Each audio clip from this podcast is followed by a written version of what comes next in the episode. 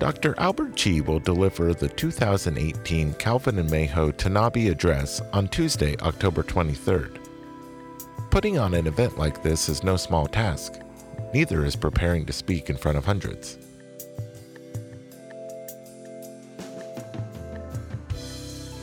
It's Tuesday, October 2nd, and this is OHSU Week. I'm Patrick Holmes.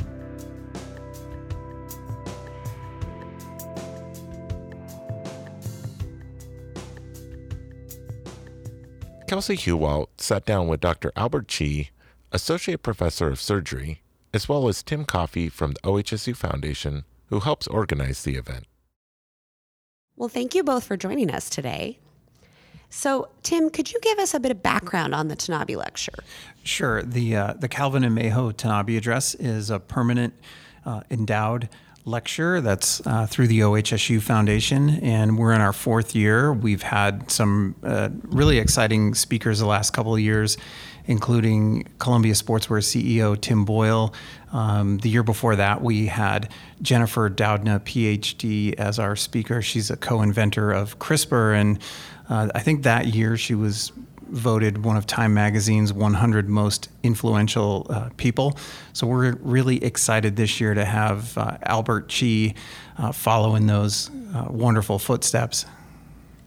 So, what are the goals for the address? The overall goal for the address is uh, when Cal Tanabe and Mayho Tanabe, who are both OHSU graduates, um, decided to create a permanent endowed address, their goal was to um, create an annual address that would, as they put it, open minds through contemporary discourse.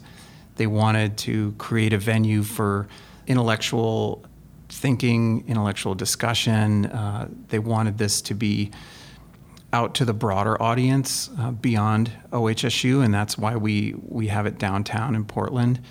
They wanted it open to anyone who could take an interest in virtually uh, any subject matter. The speakers are given freedom to choose their subject matter, so it's not um, it's not as if we uh, go to them and say, "Please speak on this." Uh, it, it's really um, kind of an open idea forum for the speaker.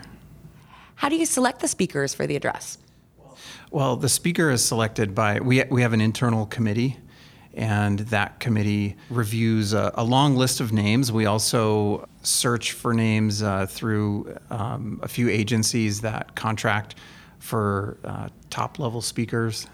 So, what goes on on your end with like how many people are involved? How do you do everything that goes into this event? What does that look like for the listeners that maybe don't understand what it takes to put on an address? Well, at OHSU Foundation, we have a really top notch events team. We probably have, I would say, um, when the event is happening, at least a dozen uh, people that are connected with our events team. Um, that team and it also works with our communications group, and they do quite a bit of planning uh, really throughout the year. Uh, it goes from bringing a committee together to select a speaker to all the the logistics and the planning around having a, a major public speaking event.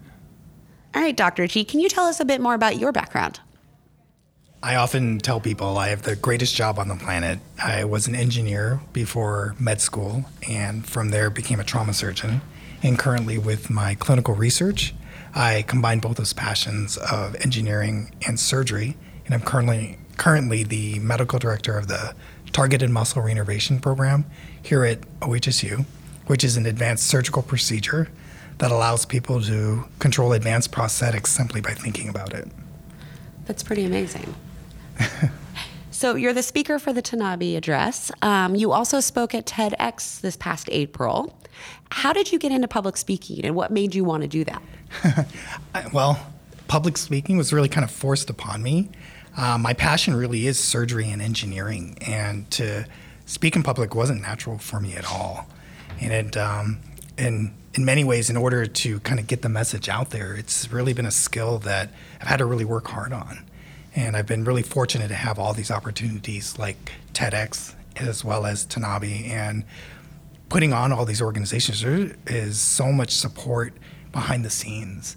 And um, I've learned and been given so many tips. And it's really been this evolution of public speaking and kind of fine tuning things that have kind of brought us here today. What are some of those tips? Well, believe it or not, there's so much involved, and it's not just the content itself, but eye contact, the way you enunciate your body language, all these things. TEDx was wonderful as far as pointing out different ways to really connect with the audience. I was so used to kind of traditional academic lectures before this, where you just had slides and you stand and stood behind a podium, and it was a very kind of almost sterile environment. And TEDx really brought out this whole next kind of interactive and drawing the audience in, and it really took my talk and my future talks to the next level. That's really cool. So, what do you love and what do you hate about public speaking? you know, every time before a talk, you, you, always get very nervous and you always wonder how you're going to do. But what I really do love is the topic I'm talking about. Usually, once I start going and you know, sharing the story, sharing the research, and really educating the crowd of this incredible surgical procedure as well as advanced technologies that are out there, that, that kind of nervousness just melts away. So, what are you, how do you prepare for the Tanabe address? What are you doing right now to get ready? With all the past experiences we've had and this opportunity and honor of being a part of this Tanabe address, I personally really want to make this something so unique and elevated beyond anything we've done. And currently, with um, everything I felt like I learned from TEDx, this is even elevated from that. We're working on having demonstrations that we've never had before. The one of the highlights of the lecture, we're going to have not only a real modular prosthetic limb, that advanced limb that I work with, we're going to have a live demonstration of that with one of my patients. But not only that, we're actually going to have a teleoperation, a mounted arm from the shoulder level all the way down to the hand, and have one of the engineers in the background have positional sensors at the shoulder as well as elbow and wear the cyber glove and really demonstrate in real life, in real time, the multi-dexterous capabilities of the limb. And not only that, the audience members afterwards can actually come up, feel it, touch it, and experience the, the limb themselves. So, do you practice that? Do you and the patient meet ahead of time and work through how you're going to do that? There is a lot of prep, and as much as you want to have it natural, and we do kind of give a little leeway to have it a little more natural and not so rehearsed, there is a very set agenda of what we want to convey, but at the same time making it natural and appear as if we're just having a conversation. Why do you like talking about your work in these sorts of public venues? What's exciting about that? so funny as long as I've been a part of this research, there is just something so personal about it. And especially when you see the audience members reacting and seeing a video or even meeting Johnny, my patient, for the first time or hearing about the surgical procedure, even though we've been at it for almost six years now, it's still not public knowledge. And seeing kind of that moment of realizing the potential that is out there that these surgeries and technologies can affect other people. I feel as though that we're all kind of there experiencing it for the first time. It's it's incredibly moving, and again with public speaking and the nervousness and all these things, once you kind of feel that energy in with the crowd and the audience, it, it really just kind of uh, melts away. Yeah. So, what are the challenges of talking about something so complicated um, to a room full of non scientists? That really is just it. Just being able to communicate it in a way that everyone can understand. And in many ways, uh, it's a challenge of medicine, right? That there's sometimes things, physiology and the medical conditions of people's critical illness and things. It's really difficult uh, to convey it so that it should make sense to everybody. And um, I've got a lot of coaching with that, and it, it wasn't completely natural at first. I remember the first time I was interviewed trying to explain targeted muscle reinnervation, and 60 Minutes was actually following us. And I, I think we took like 20 takes. Like, Dr. Chi, can you please try that one more time, but make it makes sense to me so that the common man can understand it. And it took a while to finally get there. I was very surgical about it, describing the anatomy and the different techniques and innervation and the nerves and things. And now we've got it down to where I feel as though it does kind of make sense. It takes a little time, it takes a little background and explanation, but hopefully after the lecture, everybody will have a full comprehension of it. What advice would you give to anyone else that's trying to explain something that complicated to try to make it so it's understandable? You know, get advice because as a physician and as a surgeon, sometimes my perspective is very different than everyone else's. And I always uh, try to give the talk to not only family members, but other colleagues and other lay people. Tim has been wonderful too, as far as giving feedback and being having an open mind and listening to that. And despite whatever preconceptions or message you have, that it could always be better, and other people's opinions and things can absolutely make it um, explained in a better way. How are events like this a good way to share breakthroughs in science with the general public? Oh my gosh, this is such an honor to be a part of this event, and especially to have the support of the foundation and OHSU as a hospital and university. These events are the key to getting the knowledge and word out there. Again, I feel so supported by OHSU and our Department of Surgery, the Division of Trauma, that I am just so appreciative to be a part of this. And um, if it weren't for events like the Tanabe Address, many times all this great work and research, people would be people would be unknown. People wouldn't know. Do you have any personal goals with speaking at the Tanabe Address or any of the other events that you really hope that you're achieving something? I guess the ultimate goal really is to catch the eye of a champion. I feel like I, I have a patient champion, Johnny. He has volunteered for so many, and even at the time, almost experimental surgeries and procedures and technologies, which now have been proven to be standard of care, that I need a similar kind of champion for the research aspect. You know, the big dream is to make OHSU a center of excellence for neurotechnology. And in many ways, I'm, I'm doing my academic part with grants and applying and writing papers and looking for funding. But I think the real solution could be through philanthropic donation or through the foundation. And I'm really hoping to catch the eye of that, that person. Yeah.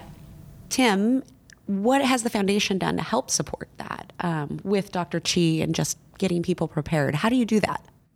The best way for us to do that is simply uh, getting Dr. Chi in front of uh, people uh, where he can share his inspiration, um, explain uh, what he's doing, and um, what is going on inside his mind when he's coming up with these new ideas. And, and the great thing about what Dr. Chi is doing is it's very um, it's complex, but it's very visible.